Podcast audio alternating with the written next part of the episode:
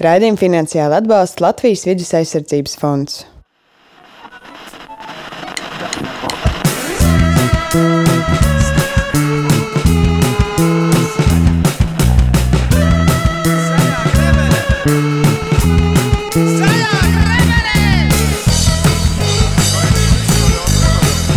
Raidījums Zaļā grebene.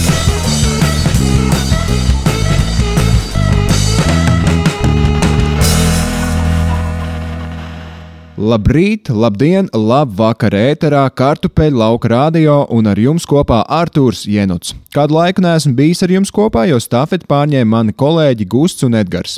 Ja nu nepagūnu noklausīties kādu no sērijām, tad droši dodies uz Spotify, meklē kartupeļu lauka radio, atrod sevi interesējošo tēmu un spied play.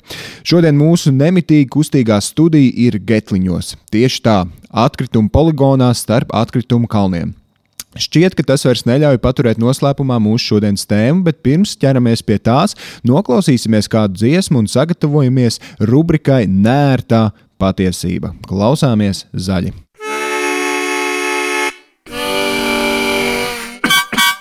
Nērtā patiesība. Vai esi gatavs šīs nedēļas nērtējai patiesībai? Pagājušajā raidījumā runājām par to, kā palīdzēt videi ēdot, un šodienas nērtā patiesība arī saistīta ar to, kas nonāk mūsu pusdienu šķīvī. Fakts ir apbēdinošs. Trešdaļa no visas pārtikas, kas tiek izaudzēta un saražota, nekad nenonāk līdz vēderam. Neapēstā ēdienu ražošana patērē visdažādākos resursus - sēklas, ūdeni, enerģiju, zemi, mēslojumu, darba stundas, finanses un arī rada piesārņojumu, siltumnīcas efektu radošās gāzes.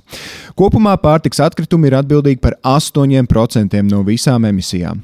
Kur rodas pārtiks atkritumi, atkarīgs no sabiedrības labklājības. Mums, kā salīdzinoši attīstītai valstī, problēmas saknes slēpjas nevis ražošanas daļā, bet patērēšanas. Gan uzņēmumu, gan individuālajā līmenī, izvairoties no produktiem, kas vizuāli šķiet nepievilcīgi. Iedomājies, ka Rīgā stāv vientuļš banāns un banānu ķekars, no kura tu paņemtu vienu. Tāpat arī vienkārši pasūtot, pērkot un servējot pārāk daudz, mēs pārāk daudz izšķērdējam. Atcerieties, viena trešdaļa no ēdiena tiek vienkārši izmesta. Skan taču izšķērdīgi un neapdomīgi, ne tā? Tāpēc pirksim vientuļos un šķībos dārzeņus un neapēstās kafejnīcas porcijas nebaidīsimies ņemt līdzi. Kamēr ēdam visu, kas apēdams, noklausāmies dziesmu.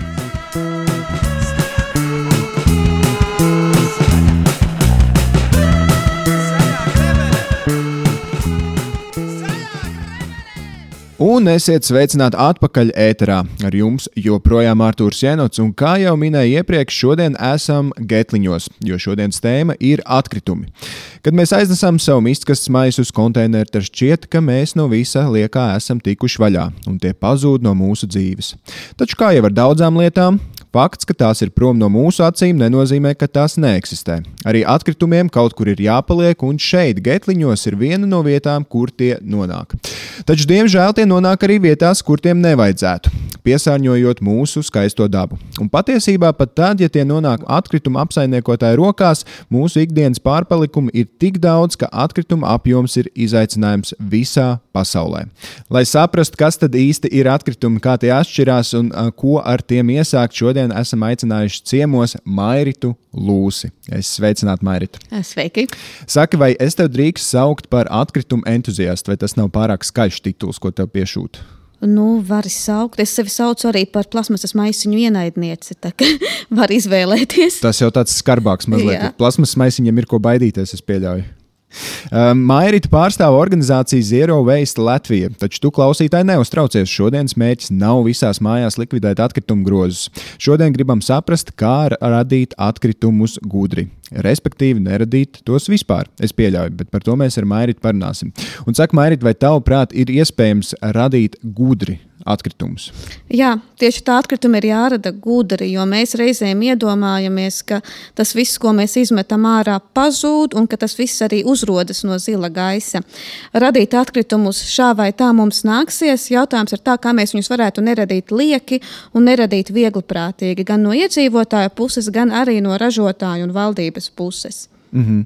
Vēl neieslīgstot detaļās, uh, varbūt šis jau radīsim to intrigu klausītājos, vai tas ir iespējams īsi. radīt gudri. Man šķiet, ka mēs esam radījuši atkritumus gudri ļoti daudzus gadsimtus un gadu tūkstošus. Tieši šis pēdējie, pēdējie 50, 60 gadi ir tie, kuros ir radušās šī liel, lielākā daļa no šīm problēmām. Mm -hmm.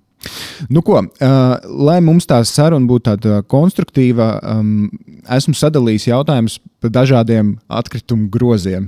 Tad jautājumi ir sašķiroti. Sašķiroti jautājumi. Jā, tieši tā. Šodien es gribu saprast dažādu materiālu dzīves ciklu un to, kas ar tiem notiek katrā no tiem posmiem. Viens no šobrīd viskaļāk piesauktajiem ir plasmasa. Pa kuru laiku tā ir kļuvusi par tik lielu problēmu? Kā tev šķiet? Nu, vispār pirmā plasmasa tika radīta, lai izglābtu dzīvniekus, lai izglābtu konkrēti bruņurupučus un ziloņus. Tāpēc, ka tajā laikā cilvēkiem ļoti patika spēlēt biljardu, un biljarda bumbas taisīja no ziloņu ilkņiem. Sievietes izmantoja ļoti skaistas ķemmes matu dekorācijai, un tās tika gatavotas no viena tipa bruņurupuča čaulas. Un tad cilvēki redzēja, ka šie dabas resursi iet uz beigām un mēģināja radīt savus materiālus. Un tad radās šīs pirmās plasmasas. Plasmas Plasmasa ir fantastisks materiāls. Bez plasmasas mums nebūtu ne mikrofonu, kurām, kuros mēs šajā brīdī runājam, ne to krēslu, uz kuriem mēs sēžam. Plasmas ir mums visapkārt. Problēma sākas tad, kad mēs šo materiālu sākam izmantot ļoti viegliprātīgi, un mēs viņu izmantojam tādu vienreiz lietojamu lietu un struntu mēslu, sauciet kā to gribat, radīšanai. Ja mēs paskatāmies, tad nu, tādi plasmasas maisiņi, kas mums tagad šķiet normāla dzīves sastāvdaļa, radās veikalos, parādījās 70. un 80. gados. Arī plasmasas pudeles parādījās šajā pašā laika periodā. Līdz tam mēs tomēr plasmasu tik viegli prātīgi neizmantojām.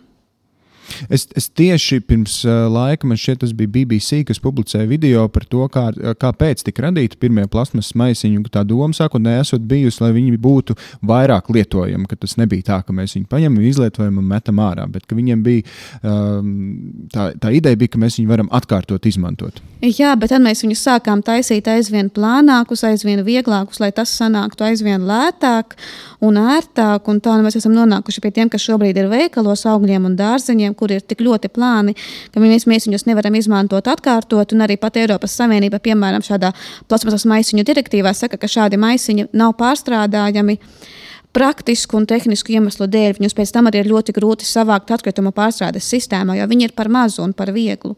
Mm -hmm.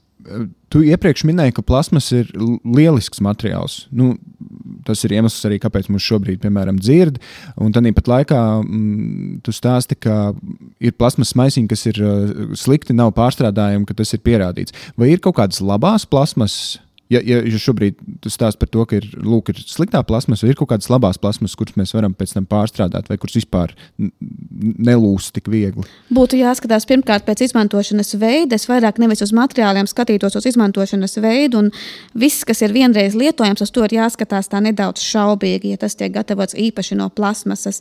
Bet no plasmasām, piemēram, pēc šobrīd ir diezgan laba plasmasa. Pirmkārt, tāpēc, ka mēs viņu izmantojam tik daudz, lai mums viņu sanāktu ekonomiski izdevīgi izdevīgi pārstrādāt. Jo problēma ar citām plasmasām ir tā, ka pat ja mēs viņas savācām pārstrādēji, tad jauna plasmasa šāda tipa būs krietni lētāka nekā pārstrādātā. Līdz ar to nav nekādas intereses ražotājiem pirkt šo sašķiroto plasmasu, kura bieži vien ir netīrāka un sliktākas kvalitātes, ja viņi par lētāku naudu var iegūt jaunu plasmasu. Tajā pašā laikā tas, kas notiek ar PETU, ka Eiropas Savienība ir izveidojusi noteikumus, ka pēc lēdām sāk tiešām mest riņķīti tā, kā tās trīs pārstrādes bultiņas mums liek domāt, ka kopš 25. gada pudelēs, es domāju, 25. vai 27. plasmasas pudelēm būs jāsatur noteikts daudzums pārstrādāt apzināta pete. Mm -hmm.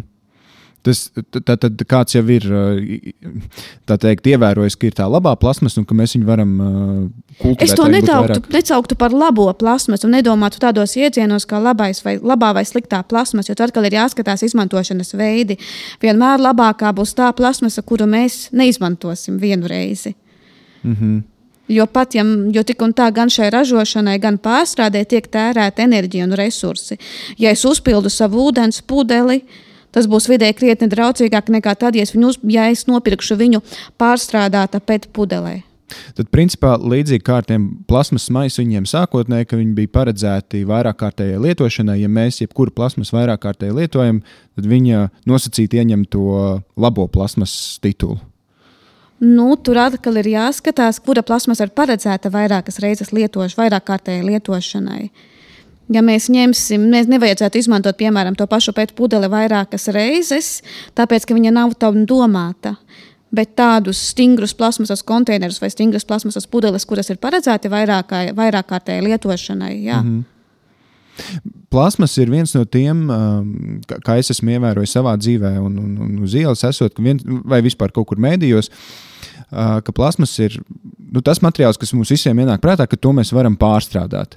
Ja es, ja es šo pudeli iemetu iekšā pārstrādājamajā konteinerī, vai, vai es esmu kaut kādā veidā palīdzējis atrisināt šo problēmu ar plasmasu? Nu, to varētu saukt par tādu kā aspirīnu paģirām. Nu, tu esi jau to atkritumu sarežojis, un tagad vai tu esi labi iztusējies, un tev nākamajā rītā sāp galva. Tu iedzersi aspirīnu, un tas palīdzēs. Tu viņu iemetīsi šķirojamo atkritumu konteinerā, un tas ir krietni labāk nekā nomest viņu zemē vai iemest pie parastajiem atkritumiem, nešķirotajiem. Bet tas neatrisina to problēmas sakni. Mm -hmm. Tātad. Nu, es tā nosacītu, nosacītu kaut kā palīdzu tam, bet tā kā ne līdz galam, jo sakne jau ir, nu, tas koks jau ir izaudzis plasmas Jā, bet ir jāskatās, ko tu tajā konkrētajā brīdī vari darīt. Un, ja tev tajā mm. konkrētajā brīdī vislabākā iespēja ir nopirkt kaut ko vienreiz lietojamā plasmasā, jo citas versijas nav pieejamas, tad sašķirot, protams, ir tā labākā iespēja. Bet tur atkal, ja mēs paskatāmies uz tām trim bultiņām, kas ir tās pārstrādes bultiņas, viņas mums ir rada maldīgu iespaidu, jo mēs domājam, ka tas produkts atgriežas kā tas pats. Tā pārstrāde ir lielākajā daļā gadījumu vēl viens pieturas punkts, pirms šis atkritums nonāk vai nu šādā poligonā, vai nu tiek sadedzināts. Nu, ko mēs darām ar sašķirotu plasmasu? Mēs, piemēram, sataisām. Nu, slotas kātu vai paklājiņu vai kaut ko citu, un ko mēs darām, kad mums šādu paklājiņu vairs nevajag. Mm -hmm. Mēs viņu metam ārā, un viņš atkārtoti nav pārstrādājams. Vai arī mēs, piemēram, sataisām no plasmasas ceļus.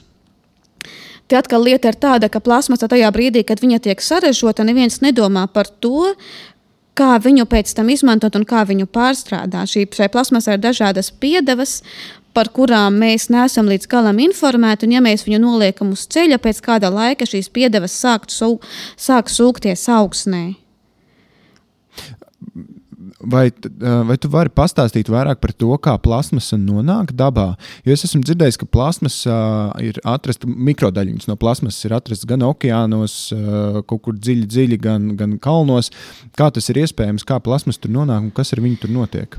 Pirmkārt, mēs parasti iedomājamies, iedomājamies, ka plasmasa nonāk dabā no tā, ka cilvēki viņu izmet mežos un jūrās. Un klīst arī tie grafiki par to, kuras ir tās desmit upes, kas visvairāk piesārņo jūru, un ka tur nonākot 90% atkritumu. Patiesībā šajā, šie, tās ir, deviņ, ir 90% no upju radītajiem atkritumiem. Plasmasa kā tāda nonāk gan arī no šādas tiešas izmešanas, gan arī piemēram no visām mūsu, visa mūsu apģērba, ka tas tiek mazgāts Katru reizi, kad mēs mazgājam sintētisku apģērbu veļas mašīnā, no viņa, tiek, no viņa atdalās diezgan liels daudzums tādu mikroplasmasiņu, kas pēc tam nonāk dabā. Arī mašīnas no mašīnu riepām nonāk ļoti liela daļa plasmasas dabā, ka šai plasmasai ir ļoti dažādi ceļi, kā viņa tur nonāk. Bet nav tā, ka, viņu, ka, tā viņa, ka viņa nonāk tikai no tā, ka cilvēki izmet plasmasas iepakojumu dabā. Mm -hmm. Es pieļauju, ka arī no mūsu apavu zolēm varētu būt kaut kādas mikrodaļiņas, kaut kur Jā, atdalāt. bet tā būtu teikt, minimāla daļa. Vai tas ir vai tāpēc, piemēram, kaut kādā Everestā varētu atrast plasmasu? Nu, tur viņa varētu nonākt arī lietus dēļ un visa ūdens cikla dēļ. À, tas nozīmē, ka tad, kad. Tad, kad Notiek šis dabas process, kurus baidos šobrīd nosaukt nepareizi, un kad nolīst lietus kaut kur, tad arī caur lietu nonāk plasmas kaut kur nu, es tagad baidos samaloties, bet noteikti kāda daļa nonāk. Mm -hmm. Es nepateikšu tos procentus, bet, bet, bet mikro un nanoplastmasa ir pietiekami viegla. Es tagad tiešām baidos samaloties. Bet, bet, Labi, bet, šis, ir, šis jā. ir jautājums, ko mums pēc tam ir jā, jāpameklē, un jā. arī jums klausītāji. Vai lietus arī mēdz nogādāt uh, plastmasu pie mums? Uh, Jo tagad Jā. iedomājieties, ka nu, ārā ir skaists vasarīgs lietus un spīd saule, un izrādās, ka mums kaut kāds mikrodaļiņas plasmas skribi. Jo augsnē kā tāda augsne, pat ja mēs parasti iedomājamies šo jūras piesārņojumu, tad augsne var saturēt pat lielāku daudzumu plasmasas nekā jūra. Mm -hmm.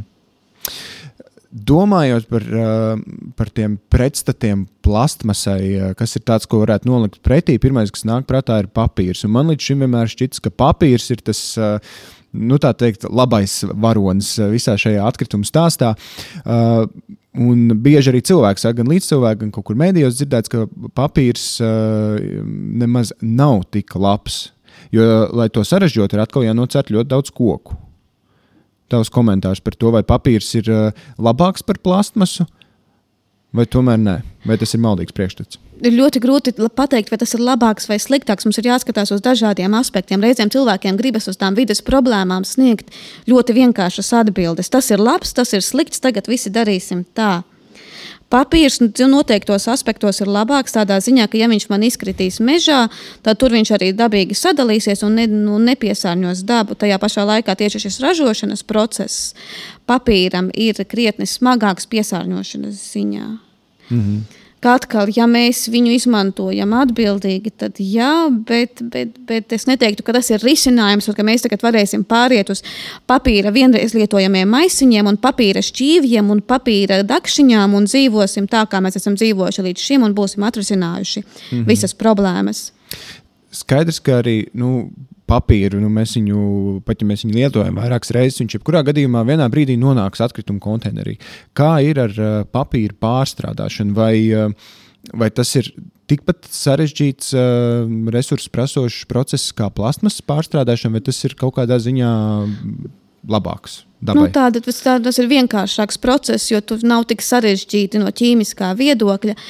Tas, protams, nav vidēji neitrāls process, bet gandrīz nekas no tā, ko mēs darām, ir vidēji neitrāls papīru mēs varam pārstrādāt. Viņš gan nebūs tik skaists kā tas, ko mēs esam pieraduši redzēt, tas baltais, un tīrais un spīdīgais papīrs.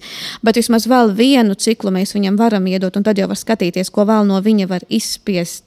Bet tas arī nav mūžīgs process. Kādā brīdī tas papīrs jau ir tas šķieras, ir tik ļoti saīsinātas un saplucinātas, ka mēs viņu vairs nevaram pārstrādāt. Mm. Tad viņam ir, var pienākt beigas. Jo, jo nu, iedomājieties par tiem, par tām, piemēram, būrtnīcām, kuras esmu redzējis, vai kladēm, kas ir pārstrā, no pārstrādāta papīra veidotas. Uh, tas man šķiet tikai tāds gaumas jautājums, vai tev patīk balta lapa, vai tev patīk šī brūnā raupjā pārstrādātā no cita papīra radītā lapa. Um, tas, laikam, ir mūsu kaut kāds ieradums un gaumas jautājums, kurš papīru mums labāk patīk lietot. Jā, bet gauma arī ir svarīga. Ja cilvēkam tiešām šis pārstrādātais papīrs nepatīk un sagādā tik ļoti lielas galvas sāpes, tad viņam prasās estētiski skaistu un baltu papīru. Nu, Tā arī var gadīties. Arī taisnība. Jā, vienkārši jāsaprot, ka mēs, lai ko mēs arī darītu, mums, mēs ietekmēsim vidi. Nav tā, ka mēs tagad būsim absolūti neitrāli un neko neizmantosim un neko neradīsim. Radīt atkritumus, izmantot lietas, tas pieder pie lietas. Tas ir, tas ir jādara atbildīgi. Mm -hmm. Iepriekš runājām par to, ka plasmasē ir dažādi veidi. Uh, ir kaut kāda plasmasa, kur var vairāk reiz, vairākas reizes pārstrādāt, ir kaut kāda, kur nevar. Kā ir ar papīru? Vai ir kaut kāds nu, sliktais papīrs, ir kaut kāds labais papīrs un kā viņus atšķirt? Tad drīzāk būtu jāskatās nevis uz atkritumiem, bet uz to, kā šis, kāds tas papīrs ir, kā viņš ir ticis ražots. Aizvēlas papīrs, kurš ir ražots no atbildīgi iegūtiem kokiem. Tas ir tas pats svarīgākais. Tas, kurš ir tāds ļoti, ļoti chlorēts un bal, ļoti chlor, ar chloru palināts papīrs, tas noteikti nebūs labs videi, pat ja mēs viņu varam pārstrādāt. Mm -hmm. jo, jo tad sanāk ļoti daudz resursu iztērēt. Uh, un tas rada, rada kaitīgu piesārņojumu. Nu, chlors, ja tiek izmantots. Un ja tas papīrs nonāk dabā?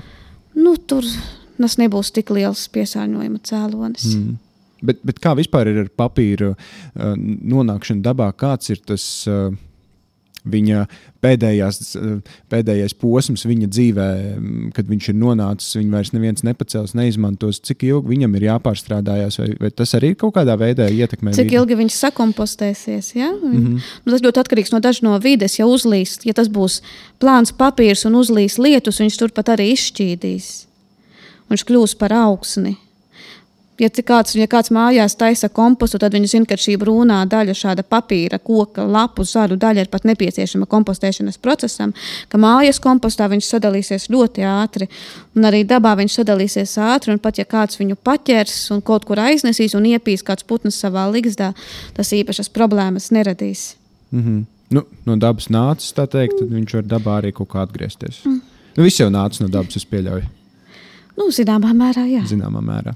Uh, vēl par papīru un plasmasu paturpinot, mums ir ikdienā iespēja iegādāties uh, gan, uh, nezinu, gan pienu, gan sulas, uh, iegādāties gan plasmasas pudelēs, gan iegādāties, uh, uh, es viņus saucu par kartonu papīra pakām, bet es saprotu, tās ir tetrapaks. Es īsti nezinu, vai tur ir kaut kāda uh, atšķirība. Vai ir kaut kāds draudzīgāks veids, kā pirkt uh, pienu vai sulu? Nu, ideālajā pasaulē jau katrs iet uz tirgu ar savu pudeli un to uzpildītu tur. Bet nu, mēs nedzīvojam ideālā pasaulē, un ir cilvēki, kuriem šādas iespējas pie mājām nav, kuriem nav pie mājas ne veikaliņa, kurā var uzpildīt savu pienu. Tā kā nākas vien to pirkt uh, traukos. Šeit gan būtu jāskatās, man tomēr šķiet, ka tā pēc pudele ir pārstrādājamāka nekā tetrapaka, kas ir, kas ir multislāņu materiāls. Bet tad arī ir jāskatās, ka no visa šī ekoloģiskā nospieduma tai piena pakai varbūt tas iepakojums būs tā mazākā daļa, un varbūt piena gadījumā ir labāk izvēle paskatīties arī uz citiem faktoriem, piemēram, uz ekoloģisko pienu. Jo reizēm cilvēkiem gribas dzīvot zaļi pēc viena aspekta. Es tagad būšu vegāns un tagad un darīšu un pirkšu lietas sliktā iepakojumā tikai tāpēc, ka tās ir vegāniskas, vai arī es neradīšu iepakojumu un tad es pirkšu tikai lietas bez iepakojuma un pirkšu mango, kas ir atvesti ar lidmašīnu un steiku katru dienu. Tā kā šajā gadījumā ir jāsabalansē tie, tie dažādie vides, tās dažādās vides ietekmes, un es teiktu, varbūt labāk ir pirkt ekoloģisko pienu vai augu pienu. Mm -hmm. Domājot vēl par citiem materiāliem, vēl ir tāds materiāls, ko mēs visi ļoti labi zinām, stikls. Nu, no komforta līmeņa, man, man, no manas perspektīvas skatoties, kā patērētāji, Um, man pirkt vai nu plasmasas pudelē, kādu dzērienu vai stikla pudelē, nu man vieglāk ir dzert no plasmasas pudeles. Bet, ja tas stikls ir labāks dabai, tad es varu mazliet nu, paciest to diskomfortu un dzert arī no stikla pudeles. Bet vai es tādā veidā kaut kā palīdzēšu dabai, vai dabai būs labāk, ja, ja es lietošu stikla pudeles? Atkal jāskatās, piemēram, cik tālu tas stikls ir vests. Rīgā, piemēram, Vegus ir tāds uzņēmums, kas ražo augu mērcītes. Viņi piedāvā iespēju nopirkt šīs augu mērcītes atkārtot uzpildāmās stikla burciņās. Es pēc tam viņas atnesu atpakaļ uz veikalu un dabūju 10% atlaidi. Tas ir vidēji draudzīgi, tāpēc, ka pirmkārt šīs burciņas tiek atkārtot izmantotas un viņas netiek tālu vestas. Ja mēs vedīsim stikla pudeles no ļoti tālām vietām, tad tas, ko viņas iztērēs visā šajā brauciena garumā, viņas radīs lielāku daudzumu emisiju, kas ir cits faktors, nevis atkritumus, bet tieši emisijas, un, un tas nebūs vidē draudzīgi. Ja mm. tas būs vietējā ražojuma, tad stikla pudele būs labāka. Bet atkal, ja tur ir tik daudzi un dažādi faktori aizmugurē, ja tu to sāc šķietināt, ka ir ļoti grūti pateikt, kas kurā situācijā ir labākais. Bet stikls ir pārstrādājams. Ja mēs pēc tam viņu iemetam pārstrādes konteinerā, tad tas ir krietni, tas, tas ir labi. Plus aizvien vairāk cilvēki sāk domāt par to, kā atgriezties pie šīm atkārtoti uzpildāmajām stikla pudelēm, piemēram, alum vai limonādēm, mm -hmm. kas jau būtu vispār izcils variants. Stiklam ir uh, iespēja dzīvot krietni vairāk reizes nekā plasmasam papīram. Jā. Viņam ir arī kaut kāds limits, kad stiklu vairs nevar pārstrādāt. Un, nu, tur ir jāskatās, vai viņam ir nonākuši klāt pieaugumi un kas tur īsti notiek bet tāpēc es spiestu nevis uz to, ka mēs stiklu sadrupinām un mēs viņu pārstrādājam no jauna, vai mēs viņu izmantojam ceļu klājumiem vai citām lietām, kam tiek izmantots pārstrādātais stikls, bet mēs viņu atkārtoti uzpildām. Tajā gadījumā tā vairs nav pārstrāde, tā ir atkārtota izmantošana, kas ir vidēji krietni draudzīgāka. Mm -hmm. um, esot jūrmalā, ne pilsētā, bet vispār jūras malā, mēs bieži priecājamies par izskalotiem un skaisti um, nopaļotiem stikla gabaliņiem, ko jūra ir apdarinājusi. Vai stikls nonākot dabā arī kaut kādā veidā dabai dara pāri? Stikls ir uh, krietni statiskāks un neitrālāks nekā plasmas, un no viņa nekas neizdalās. Viņš nerada šos hormonu efektus, hormonālos efektus dzīvniekos, kas to apēd. Viņš nesadalās mikrostikla gabaliņos parasti. Viņš ir teiksim, tāpat, ja kāds dzīvnieks apēd tādu nogludinātu stikla gabaliņu, viņš iziet sistēmai cauri. Bet nu, viņi izskatās pēc akmeņiem, tāpēc dzīvnieki viņus īpaši Es neesmu dzirdējusi, ka dzīvnieki viņu sēstu, bet ir tas, ka viņi neko neizdala, viņi neizdala vielas dabā. Mm. Vienīgais, kas var notikt, ja mēs izmetīsim stikla pudeli sausā mežā vasarā, tad viņa var sakoncentrēt saules starus un var radīt meža ugunsgrēkus. Bet tik un tā dabā nevajadzētu atstāt arī stikla pudeles. Nu jā, nu piesārņojums nu jā. ir piesārņojums. Nu Tāpat tās stikls ir. Ja ne tik bīstams dabai, tad krietni bīstamāks mums, un mēs varam sagriezties. Jā, kaut vai tas. Jā. Um, par vēl vienu materiālu runājot par metālu, ar kuru mēs arī ikdienā bieži saskaramies, vai nu tās ir konservētas pupiņas vai, vai kas cits konservēts. Arī tas esot diezgan mūžīgs materiāls, un, vai, vai metāla mūžam ir kaut kāda ietekme uz mūsu dabu? Metālu gan var pārstrādāt un pārstrādāt, bet ar visām šīm konservu bunžām un skārdenēm problēma ir tā, ka viņām iekšā ir tāds smags pārklājums, kas tomēr ir no plastmasas. Un lielākajā daļā gadījumu viņas satur tādu vielu kā bisfenols A.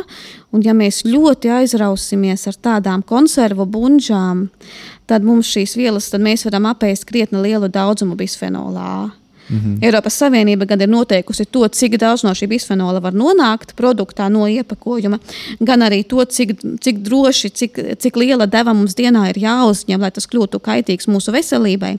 Bet problēma ir tāda, ka mēs jau uzņemam ne tikai bisfenolu A, bet arī ļoti daudzas citas vielas, un mums ķermenī ir tāds šobrīd ķīmiskais kokteilis. Nesen tika veikts pētījums Spānijā par šo tēmu, kad tika analizēti desmit sabiedrībā pazīstamu cilvēku urīna paraugi, un tur pieci šie bisfenoli tika atrasti visu dalībnieku asinī, urīnā, un tad vēl pa pāris klāt katram. Tas nozīmē, ka, ja ne tik liels iespējas tiek atstāts uz dabu, tad uh, krietni liels tiek atstāts uz mums. Nu, mēs arī, protams, esam daļa no dabas, bet uh, tas tieši apdraud mūsu. Tieši tad, kad mēs viņus izmantojam, uh, Cik es parasti saku, ka no tā nevajadz, par to nevajadzētu īpaši satraukties, jo reizēm šī satraukšanās var radīt lielāku kaitējumu nekā pats šis ķīmiskais mm -hmm. kokteilis. Ja mēs tagad sāksim baigi stresot un no tā mēģināsim izvairīties, tad būs tāds materiāls kā placebo efekts. Jā, jā, jā, jā, jā un tad mēs jutīsimies slikti. Bet par to aizdomāties tīri no tādas regulācijas ziņas un padomāt, pirms mēs pārlieku aizraujamies ar konservu bunžām. Bet atkal tur ir jāskatās, nav tik vienkārši pateikt, būtu jāskatās ļoti daudz un dažādi faktori, bet metāls ir tas, kurš tiešām var mest šos riņķīšus un tikt atkārtot izmantots. Mm.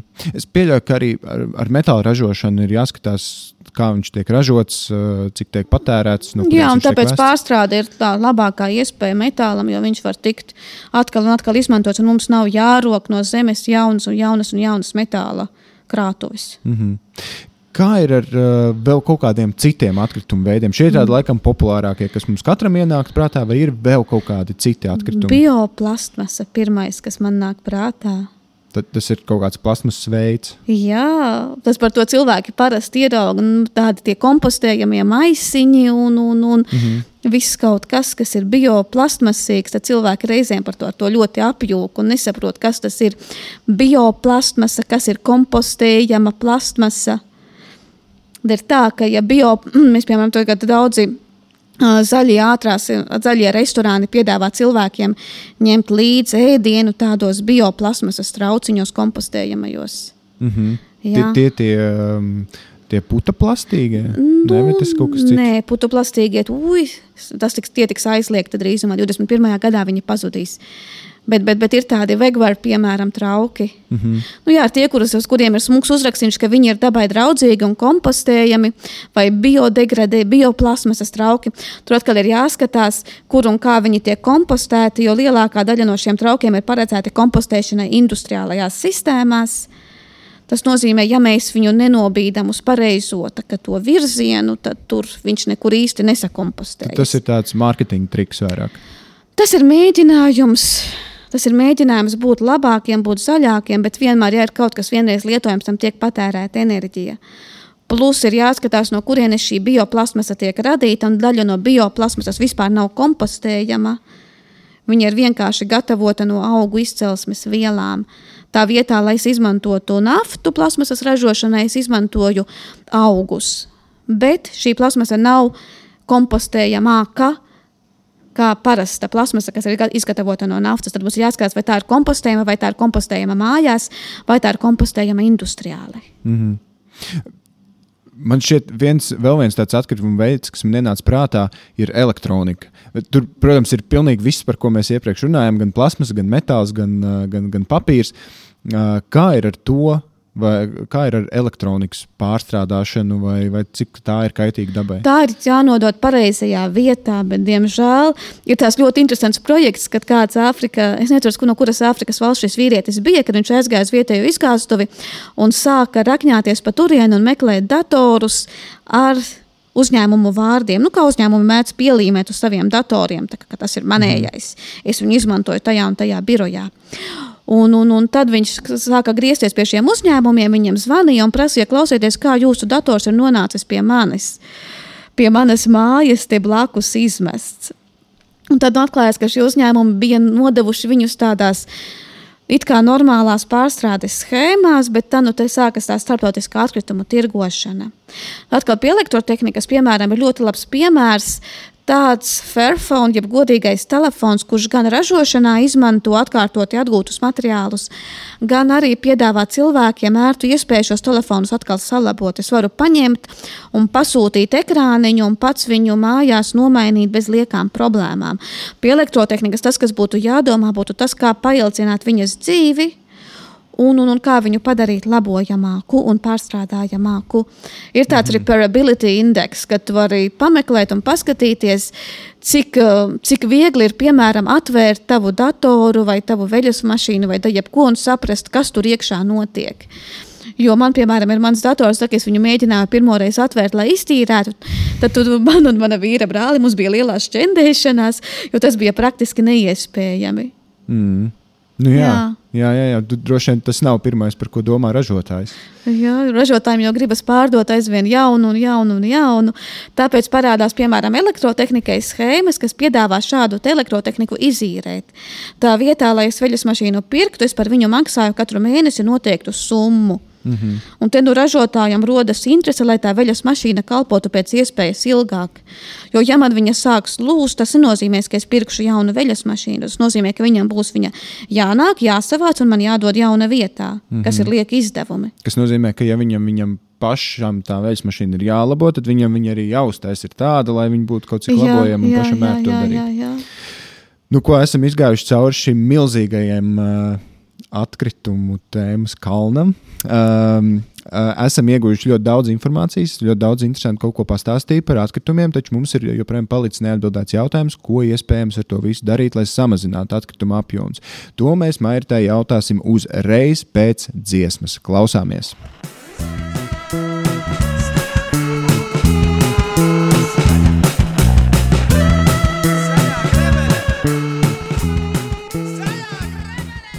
Esiet sveicināti atpakaļ kartupeļu lauka radio. Ar jums joprojām kopā Arthurs Jēnots un Mairita Lūse. Mairita, mēs ar tevi iepriekš parunājām par dažādiem atkritumu veidiem un par to ražošanu, par to nonākšanu dabā. Tagad parunāsim mazliet vairāk par mūsu ikdienu, un tajā starpā arī par tavu ikdienu. Tu esi no Zero Waste Latvija. Vai tas nozīmē, ka tu tici un uzskati, ka mums visiem vajadzētu samazināt savus atkritumus līdz nulai? Nu, līdz nulei ir to grūti izdarīt. Mums arī cilvēki, tā, tādi latvieši kautrīgi reizēm grupā saka, nu, es tāds mazveisteris esmu vai maz atkritumu radītājs. Tas ir arī tas, uz ko, ir, uz ko mēs tiecamies, radīt atkritumus atbildīgi un radīt viņus tad, kad vajag. Tas zero waste izklausās diezgan baisi un līdz nulei nu, ir grūti un pat tas, neiespējami, es teiktu, nonākt. Tas, laikam, vienkārši ir tāds uh, burtiski sakot, tāds pasakains nosaukums. Jā, lai tas skaisti izklausītos. Mm -hmm. Jo reizēm tā, mēs gribam nonākt līdz nulē, mēs to darām vienkārši nogāžot uz citu ķēdes posmu, to atkritumu radīšanu. Un tas, ka mums pašiem tas nav, nenozīmē, ka mēs neesam to nodarbojušies. Tad mēs jūtamies citam. ļoti labi. mm -hmm. Galvenais jau, ka mēs jūtamies labi. Uh, kas tad ir tās ikdienas darbības, kurās mēs radām visvairāk atkritumu?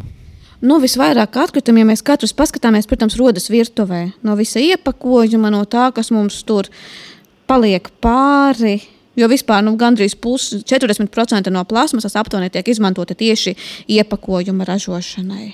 Mm -hmm. Tā padomājot par mūsu ikdienu, nu, es ceru, ka ne vismaz reizi nedēļā mēs to nedarām, bet nu, reizē mēnesī mēs noteikti iedzeram ibumetīnu vai ibuprofēnu vai kādu citu medikamentu. Vai ir vai tas arī kaut kādā veidā piesārņo uh, vidi? Nu, šeit, šajā gadījumā svarīgāks būs nevis tas iepakojums, bet gan tas, ka mēs šīs zāles dzeram bieži un daudz, un mēs viņas arī izšķurājam. Ja viņas jau nekur nepazūd, mūsu ķermenis attīrās, un tad šīs zāles notiek, nonāk visā pārstrādes apsaimniekošanas sistēmā un notek ūdeņu, no kuras viņas diemžēl nonāk upēs un jūrās un sazina, kur vēl, un rada tādus dīvainus efektus jūras iemītniekos. Mhm. Piemēram, pētījumi par to, ka zivīm mainās hormonu līmeņi saistībā ar to, ka mēs dzeram ļoti daudz pretipaukļošanās tablešu, vai arī, ka šīs zivis kļūst arī tādas kā ibumetīnu sadzērušās un krietni rāmākas nekā viņām vajadzētu būt, tad plēsēji viņām var uzbrukt. Mm -hmm. Tas nozīmē, ka mūsu upēs ir ibumetīns. Jā, jā, jā ir, ir, ir. Bet tas nenozīmē, ka cilvēkiem nebūtu jādzer sāles, ja viņiem sāp mm -hmm. galva. Tas arī nav tas, pie kā es gribētu nonākt. Ir, ir kaut kāds veids, kā to uh, ierobežot. Vai mums vienkārši jādzer mazāk zāles un jādzīvo kaut, kaut kā jāuzlabo savu ikdienu, citādi nevis ar tabletēm? Nu, es nedomāju, ka šeit risinājums ir cilvēku rokās. Nu, nepārspīlēt ar zāļu dzēršanu nevajadzētu vairāku iemeslu dēļ, kaut vai šīs pašas savas veselības dēļ. Nu, nevajadzētu dzert ibumetīnu katru dienu. Bet, bet, bet, bet, bet šeit būtu jādomā par to, kā to risināt vairāk sistēmiskā līmenī nekā, individu, in, nekā cilvēku līmenī. Mm -hmm cik uh, daudz atkritumu tu pati rādi ikdienā? Vai izņemot tos organiskos, nu, kartupeļu mizas un tādus, tad tādus, kurus ir jānes uz šķirojamo konteineru. Nu, mēs divi cilvēki, nu jau drīzumā trīs, viņus nesam reizi divos, trijos mēnešos. Tādu maisiņu ar, ar, ar šķirojamajiem atkritumiem, plasmasu, stiklu, papīru. Kāds ir tas uh, process, kā tu to izjūti, kā ir radīt mazāk? Kā, kā tu to izjūti, vai tas ir kaut kā citādi?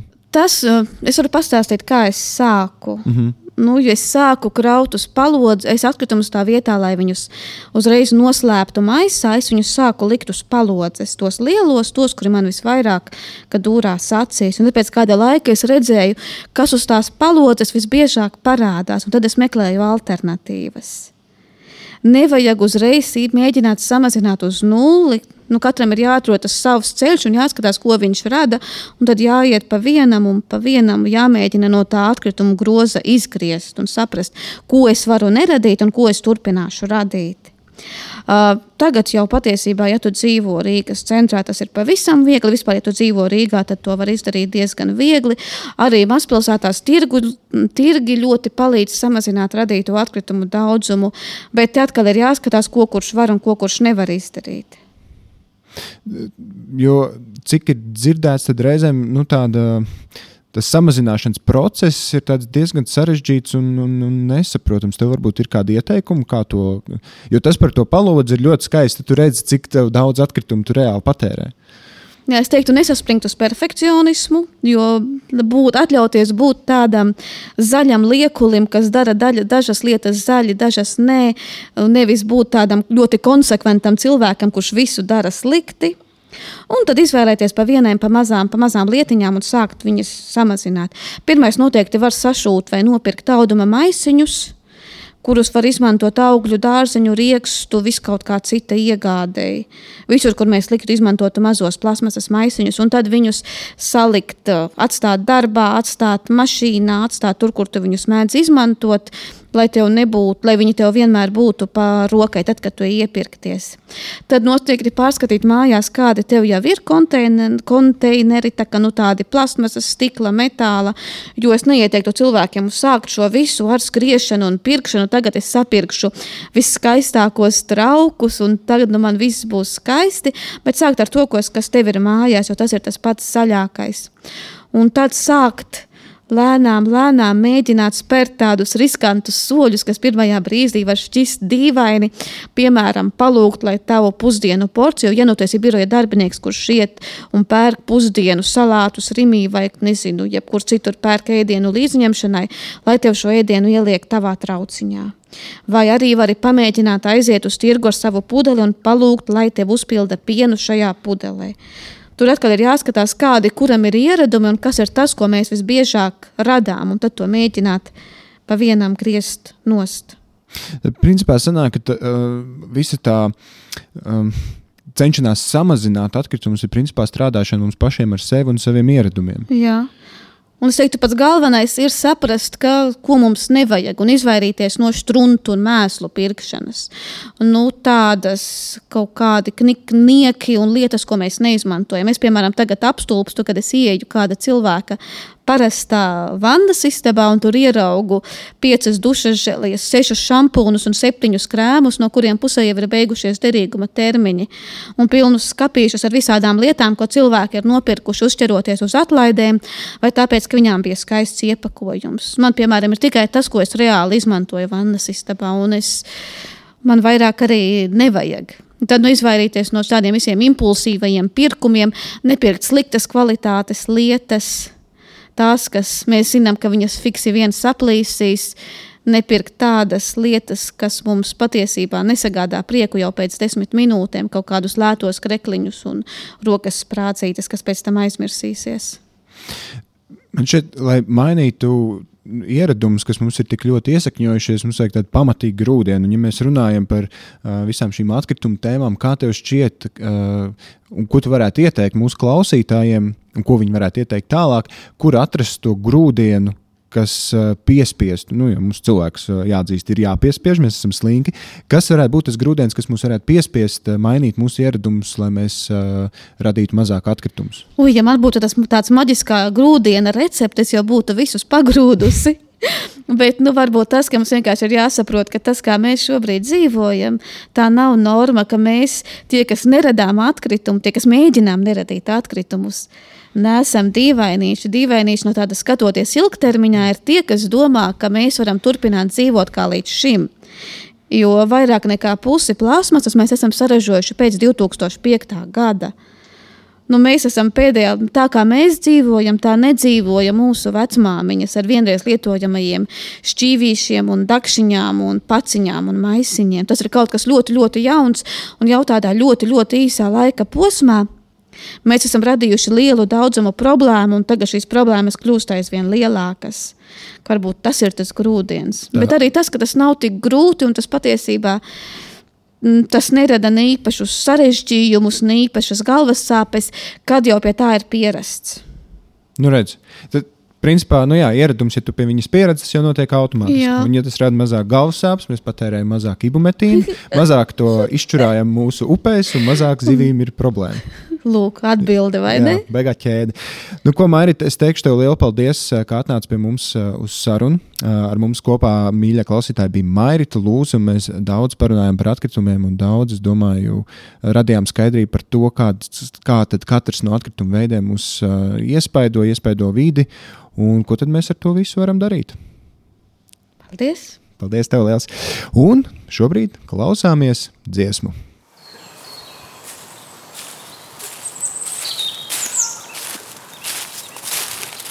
Kas tad tas? Dabas dziesma. Mūzika ir viens no veidiem, kā paust savu vēsti arī par vidas problēmām, un daudz mūziķi tieši tā arī dara. Tāpēc katru raidījumu klausāmies dziesmu, kas radīta, lai aktualizētu ar vidi saistītos jautājumus. Pirmo reizi klausīsimies vietējo autoru darbu, un starp citu ļoti atbilstoši mūsu šodienas tēmai. Grupa Satellites LV desmit gadus atpakaļ izdeva albumu Vadu, kur ar dziesmu atkritumu civilizācija skaļi piesaka atkritumu problēmu. Pārpildītas izgāstuves atkritumi aizklāja sauli un āsīs duras. Tie ir dziesmas vārdi, kurus noslēdz apgalvojums: Mēs esam atkritumu civilizācija. Šodien, uzzinot, kā palielinājies atkritumu daudzums pēdējās desmitgadēs, atliek piekrist un klausīties dziesmu un cerēt, ka kaut kas mainīsies nākamajās desmitgadēs. Klausāmies zaļi!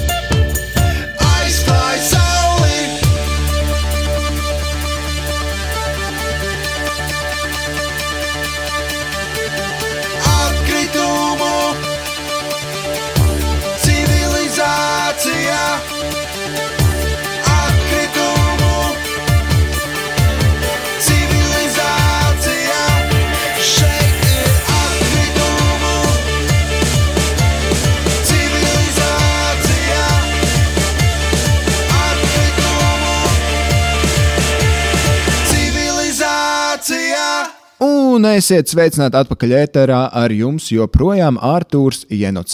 Ja klausies mūsu pirmo reizi, tad varbūt nezini, ka katru nedēļu es, Edgars, Artūrs vai Gusts kopā ar kādu no fonda viegli komandas vai draugiem pieņem kādu izaicinājumu mainīt savu ikdienu, lai tā kļūtu zaļāka, jeb dabai draudzīgāka.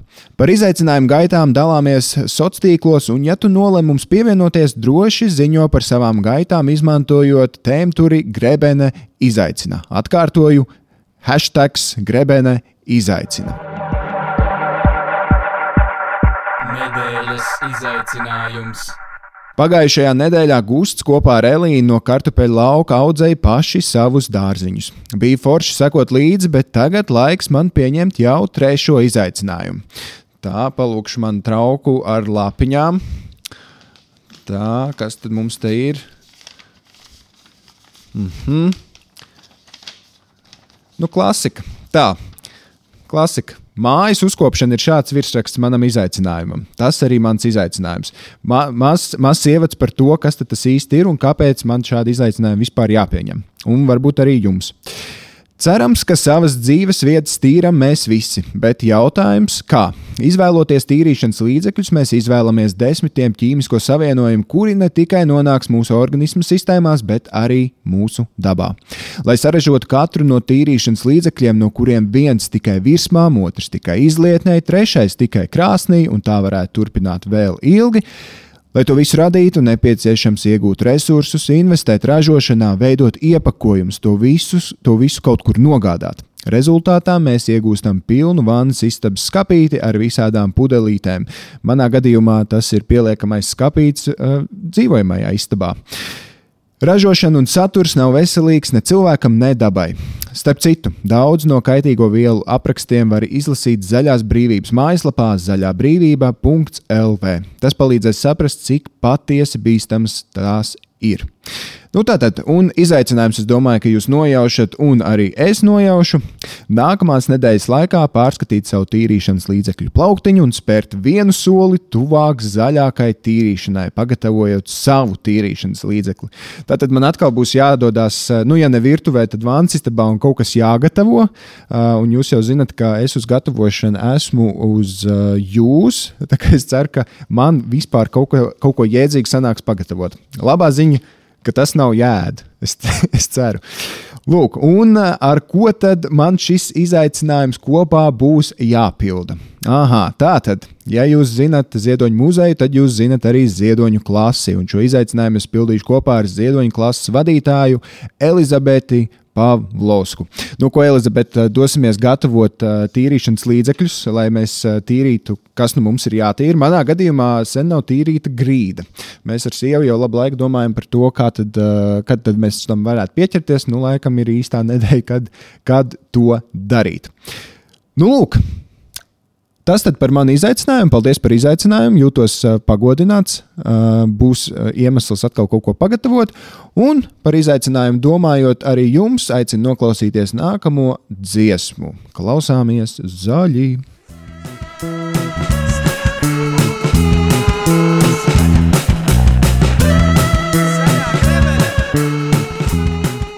Esiet sveicināti atpakaļ kartupeļu lauka radio ēterā ar jums joprojām kopā Arthurs Jenots.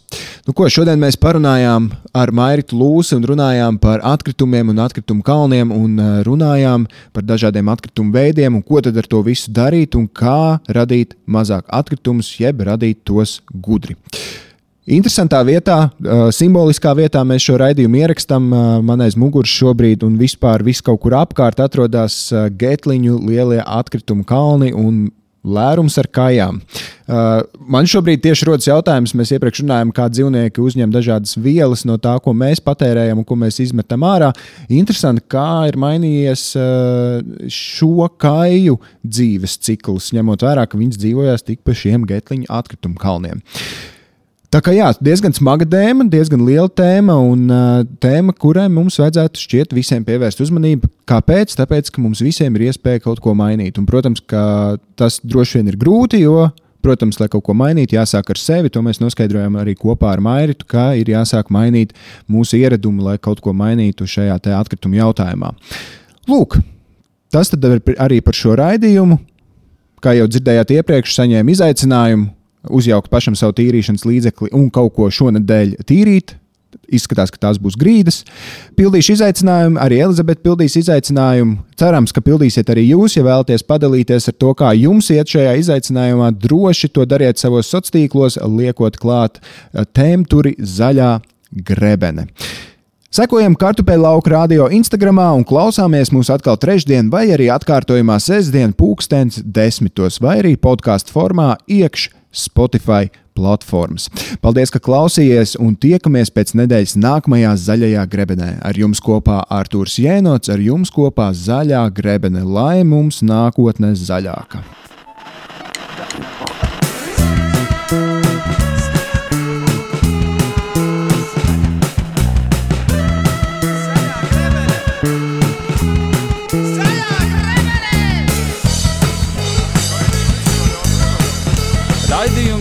Zaļā grebene.